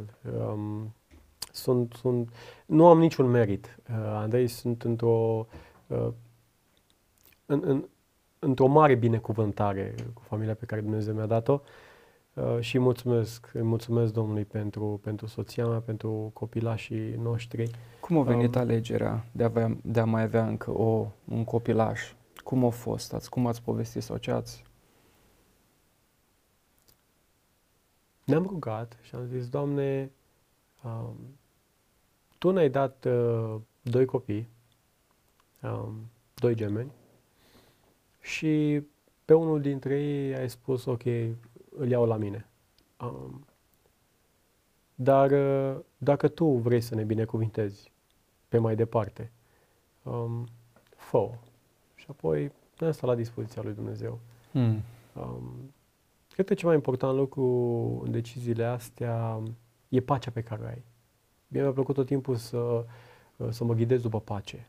Cred că Duhul Sfânt, când este în viața unei persoane, îl ghidează prin pacea pe care o are în deciziile pe care le Cu alte cuvinte, care este confirmarea lui Dumnezeu. Și dacă nu ai pace, atunci nu poți. E, da, uh, da. Mm. Um, am destule experiențe în care am vrut să fac niște lucruri, să iau niște decizii uh, și n-am avut pace, dar uh, presat de oameni, presat de uh, timpul scurt, context, le-am, le-am luat și apoi am regretat. Și am zis, ok, pacea e un, e un, uh, e un element uh, după care dacă mă ghidez în continuare, nu voi da rateuri.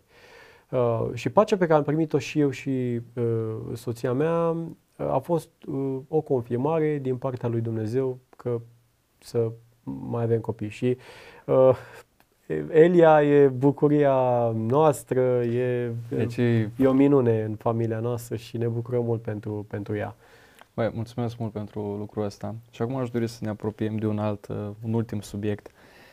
Uh, uh, asta o spun la fiecare episod. Dumnezeu este Cel care cheamă oamenii la El, îi salvează, îi mântuiește, dar după aia nu îi cheamă să fie sămânțari. Ce înseamnă sămânțarul? Sămânțarul stă picior, picior, picior peste picior, ia pachetul de semințe, bag în gură cu burta în fața televizorului și nu face nimic. Dumnezeu nu vrea asta de la viețile noastre. Dumnezeu ne dă la fiecare câte o responsabilitate și pentru fiecare dintre noi are o lucrare sau are un plan.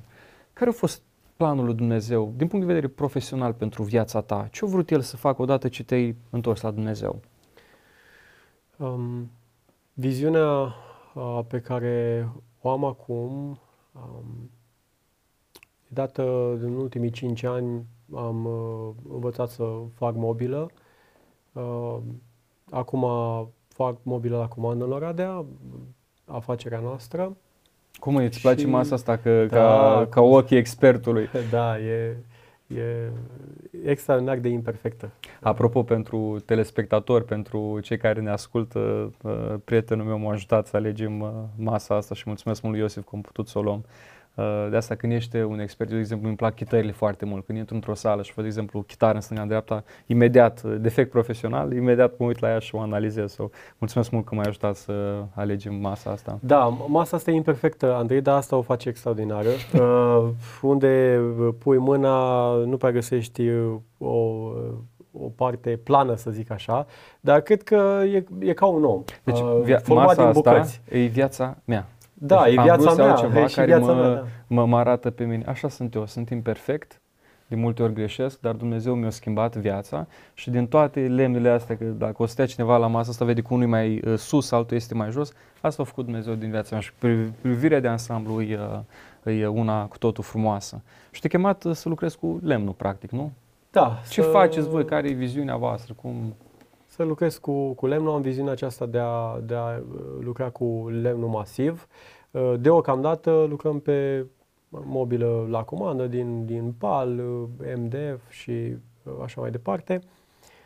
Dar dorința noastră e în special să atunci când intrăm în casa oamenilor, pentru că intrăm în casa multora, pentru a-i ajuta cu mobila, a le asambla, este să fim un exemplu pentru ei.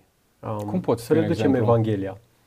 Cum poți fi un exemplu pentru cineva care intră în casă și faci lemn? Foarte bună întrebarea ta.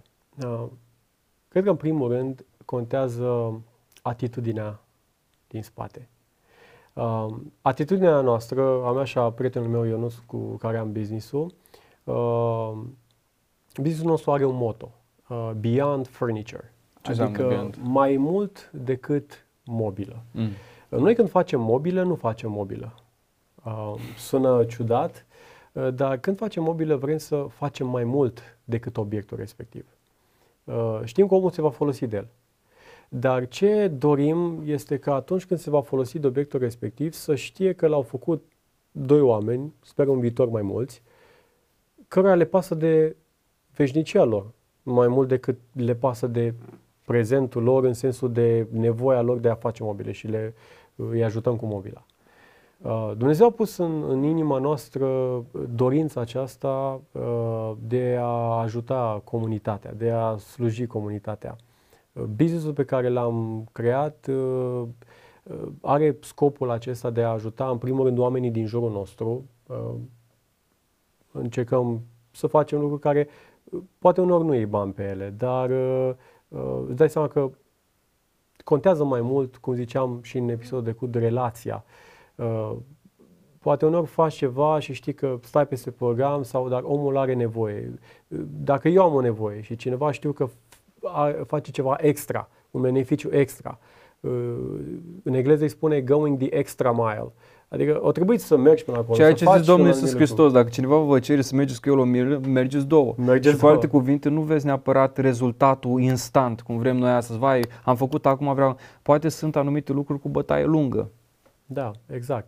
Și uh, care dorința noastră de ansamblu e uh, să ajutăm în jurul nostru cât se poate de mult, să învățăm și alți tineri, uh, de la cămine, cei care au avut probleme în viață și care au prin greutăți și să încercăm să, să-i ajutăm într-un fel sau altul, să îi învățăm să facă mobilă și ei, să-și creeze business-ul lor mai departe. Uh, încercăm să investim în, în ei, în, în, în tineri și uh, încercăm să creștem brandul și businessul acesta la un nivel în care să fim cu adevărat un ajutor pentru comunitatea din Oradea și apoi cât se poate uh, în exterior. Asta pe plan local. Însă... Apropo, nu uita gândul, uh, pe plan local ai rămas. Da. Uh, azi am văzut o postare de pe social media de la voi și mi-a plăcut foarte mult o, o chestie care spune ceva despre caracterul tău în mod indirect.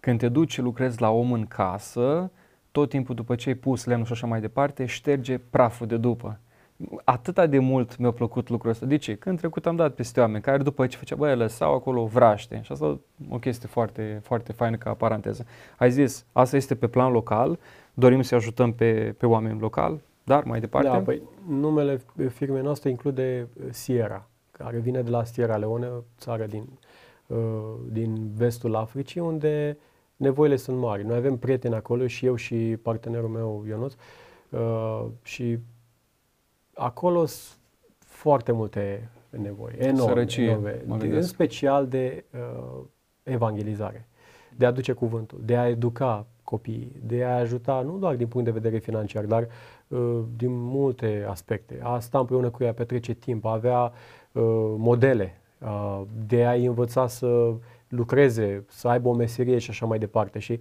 dacă noi nu putem să fim fizic acolo, în Sierra Leone, uh, business-ul nostru își dorește ca în fiecare an să uh, ajute un misionar sau mai mulți uh, de acolo să, să implementeze viziunea pe care Dumnezeu le-a dat-o lor. Uh, și îmi dorim să fim parte din, din uh, acea misiune globală, pentru că Domnul Iisus ne-a zis în felul următor, uh, mergeți și faceți ucenici în toate neamurile. Acum, cum aș putea eu, Alex din Oradea, să fac ucenic uh, în Africa? Hai că vreau să citesc versetul ăsta, că e foarte, foarte fain. Și l-aș citi chiar cu un verset uh, mai înainte din uh, Matei 28, spune așa, cu 18, toată puterea mi-a fost dată în cer și pe pământ. Și stai să spun cum adică. Și merge mai departe Mântuitorul și spune, duceți-vă și faceți ucenici din toate neamurile, da? botezându-i numele Tatălui, al Fiului și al Duhului Sfânt și învățați să păzească tot ce v-am poruncit. Și iată că eu sunt cu voi în toate zilele până la sfârșitul veacului. Amin. Adică așa să fie. Cum poate cineva fain ca tine din Oradea să ajungă până în Africa? Ei, uite că se poate. Dumnezeu te binecuvântează pe tine prin businessul tău, dar tu mai departe ești mâna lui Dumnezeu care îți duce mai departe. Misionarii respectiv primesc ajutorul vostru financiar. Ei ajută pe cei din contextul de acolo și dacă, nu cu dacă, cu siguranță, cei care aud uh, vestea bună se vor întoarce la Dumnezeu, tu n-ai de să știi neapărat pe pământ. Dar tu în ai să vezi, băi, mai ții minte ce te-a chemat Dumnezeu să faci prin lemn, prin afacerea asta? Uite că acum câți oameni sunt întors la Domnul. Foarte faină ideea. Da, și eu... mi-ai zis tu de business as a mission, da? da? Business ca misiune. Da, business as a mission e, stă la, la bază, la fundația dorinței noastre de a, de a face ceva prin, prin, uh, prin businessul nostru, uh, nu doar mobilă, uh, cum ziceam, ci misiune. Și acum e ideea asta faptului că de, de ce să mergi atât de departe uh, ca Africa când sunt atât de multe nevoi aici. Uh, întrebare acestea, foarte bună. Întrebare foarte bună. Pe acestea de aici, care sunt în jurul nostru, încercăm să le rezolvăm noi personal. Încercăm să fim slujitori cât se poate și cât, cât putem. Um, până la capătul pământului uh, îl lăsăm pe Dumnezeu să lucreze. Și dacă Dumnezeu dorește să folosească business-ul nostru Uh, la celălalt capăt al lumii, în Africa, uh, slavă lui pentru lucrul acesta. Dacă dorește să facă o schimbare doar în Oradea sau în Bihor, slavă lui pentru lucrul acesta. Dar cred că noi suntem datori ca oameni să avem o viziune mai mare decât noi înșine. Să fim Foarte. părtași la ceva uh, care să ne însuflezească în fiecare dimineață. Să rămâi la un nivel, ani de zile, un nivel în care spui, asta e partea mea, aici lucrez eu. Da, dacă vine o comandă din altă parte, uh, să mă duc undeva în afară, cum s-a întâmplat și în cazul nostru. E ceva minunat, mă bucur de lucrul acesta, apoi mă întorc în cochilia mea și continui acolo. Atunci când ai un, un purpose, ai un scop mai mare decât tine, trăiești, de fapt, cred, ceea ce Dumnezeu dorește pentru tine. Și anume, când te trezești dimineața, să știi că tu trebuie să te faci mic ca Dumnezeu să fie mare eu trebuie să, să, să fac să treaba mea, eu să mă micșorez. El să crească exact cum spunea să... Ioan Botezătorul. Exact, exact. uh, dacă nu ai o viziune mai mare decât tine, mai mare decât, cum ai spuneai tu, de furnică, orizontul de furnică ajută furnica să ajungă mai departe în ziua respectivă. Dar ea e părtaj la ceva mai mare. Cum ar fi dacă cineva ar lua de acolo, de, de, de jos din, din pământ, să o ridice un metru deasupra și să vadă de fapt ce se întâmplă în jur, la un kilometru distanță, la 2 km distanță. Atunci cum ar crește viziunea ei? Cum ar lucra în ziua aia? Asta ne dorim ca să avem o însuflețire generată de, de scopul pe care Dumnezeu l-a pus în viața noastră. Uh, nu putem să facem multe cu aceste două mâini pe care ne le-a dat Dumnezeu, dar ce putem să facem? Vrem să facem calitativ, vrem să facem cu uh, cea mai mare responsabilitate, să avem niște condiții uh, excelente de prestare a serviciilor noastre și produsele noastre să fie excepționale, dar nu vrem să ne oprim aici. Vrem ca businessul să devină misiune. Vrem ca prin ceea ce facem să investim în viața celorlalți oameni. Poate că sună ca un clișeu, uh, dar nu contează cum sună, contează inima din spate, cred. Și Dumnezeu, cred că în vremurile astea din urmă, uh, dorește să facă ceva prin, prin, prin antreprenori. Uh, Scuze-mă aici când întreb. Uh, deci eu am avut ocazia să te cunosc pe tine ca fiind un uh, angajat foarte bun. Uh, făceai lucruri de calitate, stăteai uh, câteodată și în plus. Te-am văzut și să văd acum că Dumnezeu a îndeplinit în viața ta o dorință. Dar tu ți-ai dorit la un moment dat să fii antreprenor, ca să faci, uh, să lucrezi cu, potrivit cu dar pe care ți l-a dat Dumnezeu.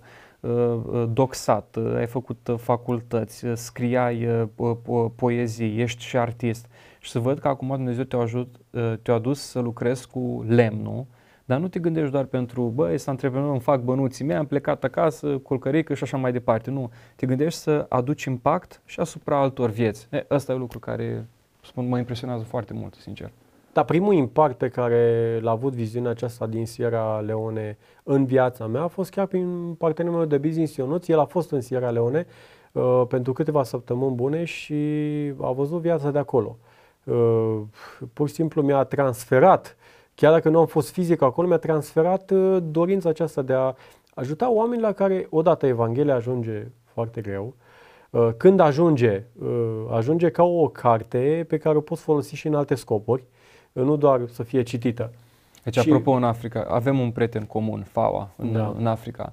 Um, deci, dracii, deci literalmente dracii și duhurile acolo sunt la ordinea zilei. Da. Este o nevoie atât de mare ca cuvântul lui Dumnezeu să poată să schimbe viețile și să transforme într-un context ca ăla, noi ca și creștini trebuie să facem uh, cât de mult putem și de asta uh, felicitări pentru ceea ce faceți. Domnul să-și ia toată slava și să, să lucreze prin lucrul acesta. Nu e absolut nimic cu care noi ne-am putea mândri. Știm în întregime că e viziunea pe care Dumnezeu ne-a dat-o. De aceea, chiar dacă businessul nostru este mic, noi mergem cu încredere înainte. Ținta noastră nu e să mărim businessul, ci e să mărim misiunea. Mm. Uh, vrem ca resursele noastre să fie cele cinci pâini.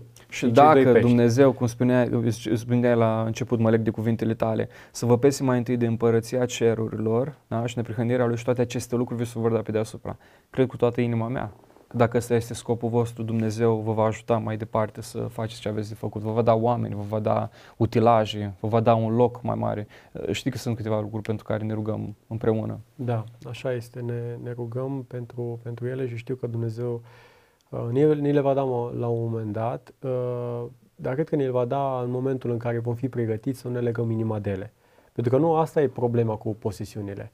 Uh, tânărul bogat a plecat de la Domnul Isus întristat, spune Scriptura foarte clar, pentru că avea multe avuții.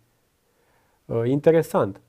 Um, nu ne spune că ar fi un alt motiv, ci pur și simplu faptul că avea multe, adică ca să le lase și să-l meargă după Domnul Isus Hristos era un exercițiu pe care nu era gata să-l deci facă. Deci problema nu era, că asta e foarte important, uh, problema nu era că el era bogat. De ce? Dumnezeu așa să-ți folosește oameni bogați. Avram era un om bogat. Problema era unde era, uh, unde era inima lui. Și ceea ce am văzut uh, la tine după, în spatele cortinei, am văzut afaceriști care s-au rugat, Doamne, ajută-ne, Doamne, că o să faci mai mult. N-am mai mers pe asta la biserică, n-am mai avut nicio treabă cu Dumnezeu, au lăsat Biblia undeva acolo. Dar am văzut și afaceriști creștini care zic, Doamne, dă-ne și o să arătăm ce să facem și de asta mă bucur mult pentru uh, ceea ce faceți. Care ar fi câteva lecții pe care le-ai învățat din uh, domeniul ăsta al lemnului? Uh, știi ce fain? Domnul Iisus Hristos a fost tâmplar. Deci, deci, nu știu, am un respect așa de mare pentru cei care lucrează cu lemn, nu neapărat că sunt tâmplar, dar cei care lucrează cu, uh, cu lucrul ăsta, că și Domnul Iisus a făcut uh, lucrul ăsta. Ce ai învățat tu în, în parcursul pe care l-ai avut până acum? Chiar dacă experiența mea cu, cu lemnul în sine ca lemn masiv, mobilă din lemn masiv este uh, minimă uh, comparativ cu cealaltă pe mobilă uh, din aceasta din, uh, din PAL, din MDF, uh, totuși am avut câteva uh, ex, experiențe și proiecte cu, cu lemnul. Uh, pot să-mi aduc aminte, chiar uh, într-o zi uh, șlefuiam o scândură de stejar. Făceam niște trepte pentru un client al uh, șefului meu de atunci. Și uh, a trebuit să, după ce îl șlefuiesc, să-l suflu de praf. Și după ce îl sufli de praf, uh, trebuie să îl mai sufli încă o dată de praf pentru că trebuie să-l dai cu uh, ulei și trebuie să ai grijă să nu fie praf acolo. Uh, și mă gândesc să nu rămân reziduri. Să nu rămână reziduri, să prindă uleiul și um, Vezi, așa suntem și noi. Am făcut o legătură imediată cu Duhul Sfânt. Dacă uleiul din candela noastră se amestecă cu praful, se amestecă cu murdăria, mm. se amestecă, prima oară crezi că amestecătura asta nu-și va da nimeni seama de ea. Știi când își dă seama? Își dă seama clientul după câtva timp că ceva nu e în regulă. Te duci, îl montezi, nu e nicio problemă. Arată bine Arată chiar. foarte arată bine, bine, dar acolo tu știi tu știi că e uh, praf uh, cu calitate. uh, și în viața noastră de credincioși, uh, cred că e la fel. Uneori avem momentele acelea de duminică dimineața în care tu ești praf din punct de vedere spiritual.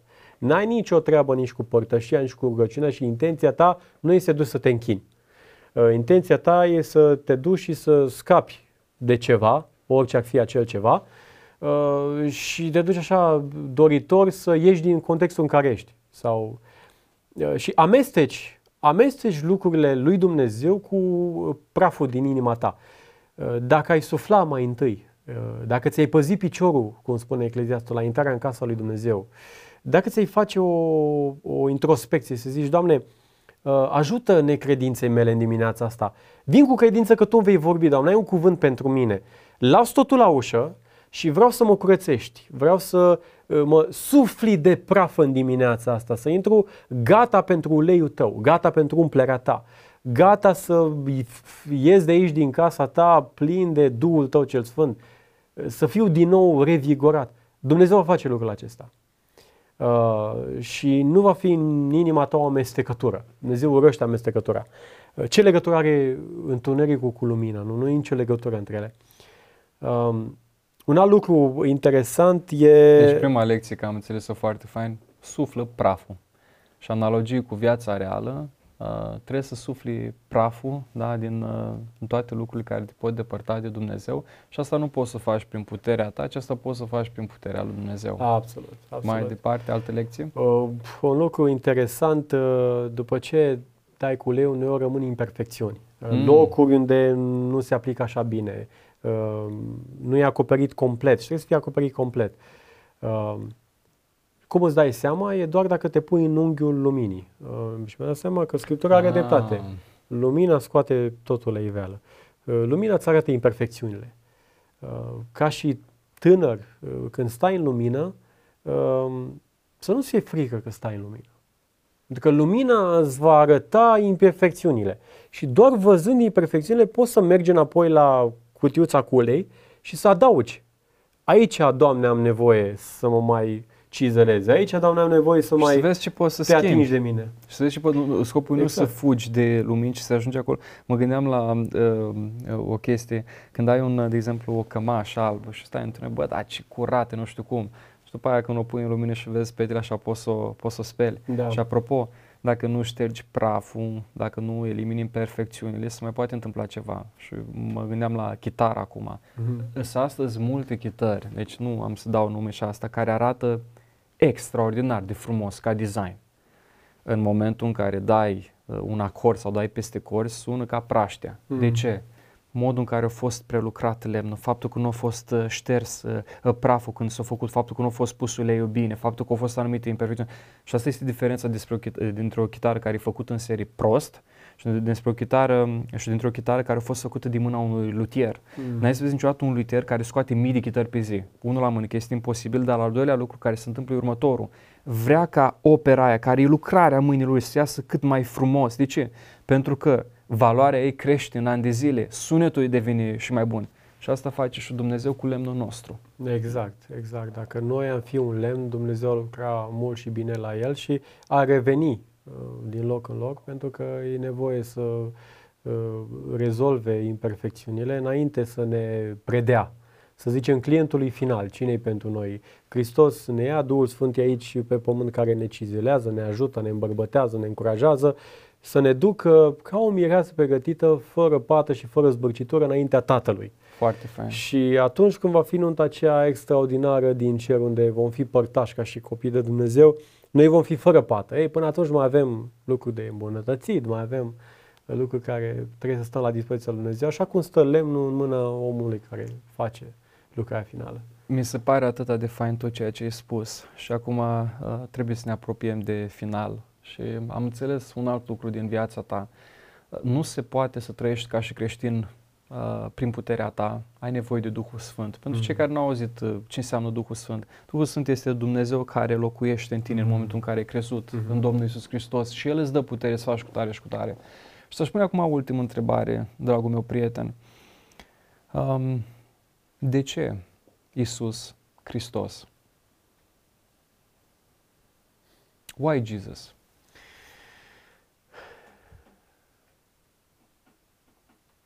Cine altcineva, Andrei? Um,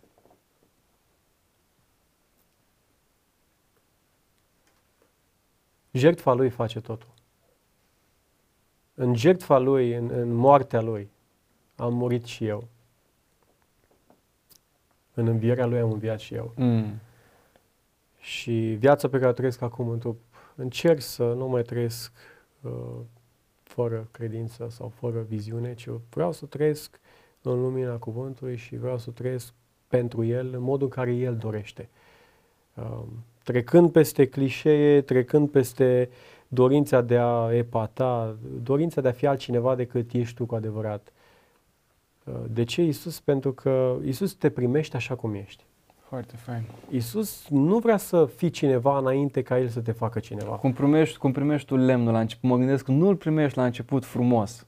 Vezi, grunțuros, arată urât, murdar. Hristos nu salvează un om perfect pentru că un om perfect nu are nevoie de salvare. Mm. Iar omul perfect nu există fără Hristos. E un cerc vicios, dacă vrei. E un cerc din care nu putem scăpa ca și oameni. Eu sunt acel om imperfect, Isus este cel care m-a salvat, m-a mântuit pe mine, familia mea și uh, dacă există ceva bun în mine, dacă există ceva, dacă cineva ar putea să zică, uite, lucrul ăla bun este în Alex, nu e al meu, e al Domnului, e, e al lui Hristos. El l-a pus acolo. Eu sunt doar țărână, eu sunt pur și simplu un, un, un vas pe care vreau ca Dumnezeu să-l, să-l, să-l facă așa cum vrea El în continuare în viața mea, să lucrez în continuare. Asta îmi doresc mai mult ca orice pe momentul ăsta. Deci dacă am, dacă am acum ocazia să stau cu tine în față, uh, vreau să trag așa câteva uh, concluzii pe care le-am înțeles. Dacă Dumnezeu nu ar fi schimbat inima mamei tale, tu ai fi, am fi foarte direct, că mă știi, ai fi ajuns un fumător, poate ai făcut cancer. Uh, poate ai fi ajuns un alcoolic, cine știe. Mai devreme sau mai târziu când ai probleme, vrei să dai o dușcă pe gât. Uh, dar nu s-a întâmplat așa. Dumnezeu a schimbat traiectoria. Ați ajuns în biserică. Dar nu biserica te-a schimbat foarte interesant. Ai citit cuvântul lui Dumnezeu și de aici ai început să-L cunoști pe Dumnezeu și ai început să ai o relație personală cu Dumnezeu. De ce? Ai văzut ce spune Isus despre El, nu ce zic alți oameni. Nu, nu ce zice o imagine, nu, ce ți arată cuvântul de aici. Căci cuvântul Dumnezeu este viu și lucrător, mai tăitor decât orice sabie cu două tăișuri. Asta face cuvântul ăsta, nu ca oricare altă carte. Dar după asta mai văd un lucru care s-a întâmplat. Dumnezeu ți-a dat un scop vieții tale, Dumnezeu ți-a dat o viziune nouă, de asta te trezești când te trezești dimineața, nu te duci la pachetul de țigări să-ți mai sufli puțin uh, ficatul, stomacul și plămâne. Nu, spui, Doamne, pentru ce respir aerul din dimineața aceasta? Deci vreau să fac pe tine bucuros. Dumnezeu ți-a dat o familie fericită uh, pe deasupra, copii care se uită la tine cu încredere. Ăsta e Tatăl nostru care iubește pe Dumnezeu. Și când te îndrepți acum înspre cer, să-ți iei premiu, să-L întâlnești acolo pe Domnul Isus Hristos, nu ți-ai trăit viața asta de pe pământ așa, băi, am trăit-o cum a bătut vântul. Uh, Alex, mulțumesc foarte mult pentru ceea ce mi-ai spus până acum. Uh, pentru, facem acum ca un preview uh, episodului viitor. Uh, care este unul dintre subiectele care e pe inima ta și de care ești foarte pasionat? Dacă ai putea să spui două, trei idei, am văzut că ai adus și uh, cartea asta aici pe masă, uh, de ce întârzi trezirea, spune așa două, trei uh, Andrei, uh, cartea nu am adus-o eu cu mine, a venit ea, uh, pentru că am intenționat să las orice carte acasă, iau numai Biblia, dar ea mi-e așa de dragă, era aici în copertă uh, și apoi am zis, dacă a venit cu, cu mine și cu Biblia, o, o las aici. De ce întârzie trezirea? Acolo Îți aduce aminte e scrisul tău, da, e, e scrisul tău. Nu de aia am, am adus-o și nu de aia o am în, în Biblie, ci pentru că am Deci uitați aici un scris de, de doctor. nu sunt doctor, dar Asta am dat, țin minte că ți-am dat asta, ți-am zis că Alex, asta este una dintre cărțile care mi-au marcat, uh, mi-au marcat viața și m-am bucurat foarte mult să văd că ai citit-o, ți-ai notat în ea. Uh, spune trei idei despre subiectul ăsta. Da, uh, de ce întârzie trezirea? Uh, în primul rând e o întrebare foarte bună, nu? Uh, ce e trezirea asta? Ce... Eu cred că trezirea e ce vrea Dumnezeu de la om. Um, trezirea spirituală. Fie, vrea trezirea spirituală, vrea să fie treaz. Noi trebuie să fim niște oameni, oameni treji din punct de vedere spiritual.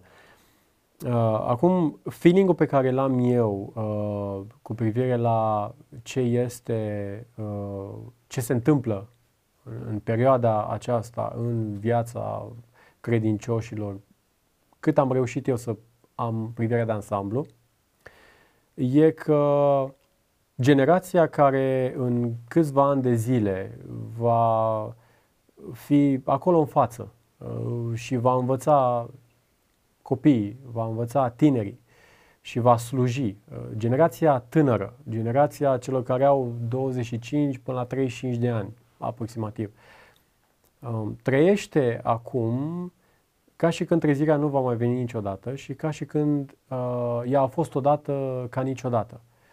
Uh, dar nu va mai fi și nici nu are rost. Ceea ce Dumnezeu a pus în inima mea e un foc uh, pe care mi-aș dori așa de mult ca niciodată să nu se stingă. Cred că trezirea uh, începe în primul rând cu, cu mine, um, începe cu noi și cartea aceasta explică faptul că fiecare generație e responsabilă să caute trezirea. Nu trebuie să citim cărți despre trezire și nici să ne așteptăm să se întâmple cândva ca alții să scrie cărți despre ce a fost în trecut, adică prezentul nostru de astăzi. Mm. Uh, noi trebuie să trăim trezirea. Uh, nu trebuie să povestim despre ea la nesfârșit nefăcând nimic. Nu trebuie să fim niște oameni care povestesc despre Dumnezeu, dar nu l-au întâlnit niciodată. Și aș spune acum un lucru, că deja timpul nu mai este prietenul nostru. Am văzut ceva ce s-a subliniat și m-a impresionat și pe mine. Nimeni nu se ridică mai presus de viața sa de rugăciune. Și cred că ăsta e un lucru cu care să uh, încheiem acum, că rugăciunea este la fundația uh, trezirii spirituale. Absolut. Și abia aștept ca în următorul episod să putem să vorbim despre uh, dorința asta care este pe inima ta uh, legat de trezirea spirituală. Alex, mulțumesc foarte mult. Uh, Domnul să te binecuvânteze și abia aștept să ne uh, revedem. Um, dragi telespectatori, uh, dragi ascultători, um, mă bucur foarte mult că ați putut să stați um, la acest episod și mă rog ca Dumnezeu să vă schimbe și noastră uh, viața. El a fost uh, prietenul meu, Alex. Ați văzut prin câte l-a trecut Dumnezeu și totuși a rămas ferm în credința lui. De ce? Exact cum a spus el, nu am fost singur. Dumnezeu a fost alături de mine. Și lucrurile prin care el a trecut au ieșit biruitor datorită lui Dumnezeu. Dumnezeu te iubește și pe tine și Dumnezeu vrea să fie și cu tine. Crede în El și crede în ceea ce a făcut Domnul Iisus Hristos pentru păcătoși. Ne vedem data viitoare. Multă sănătate!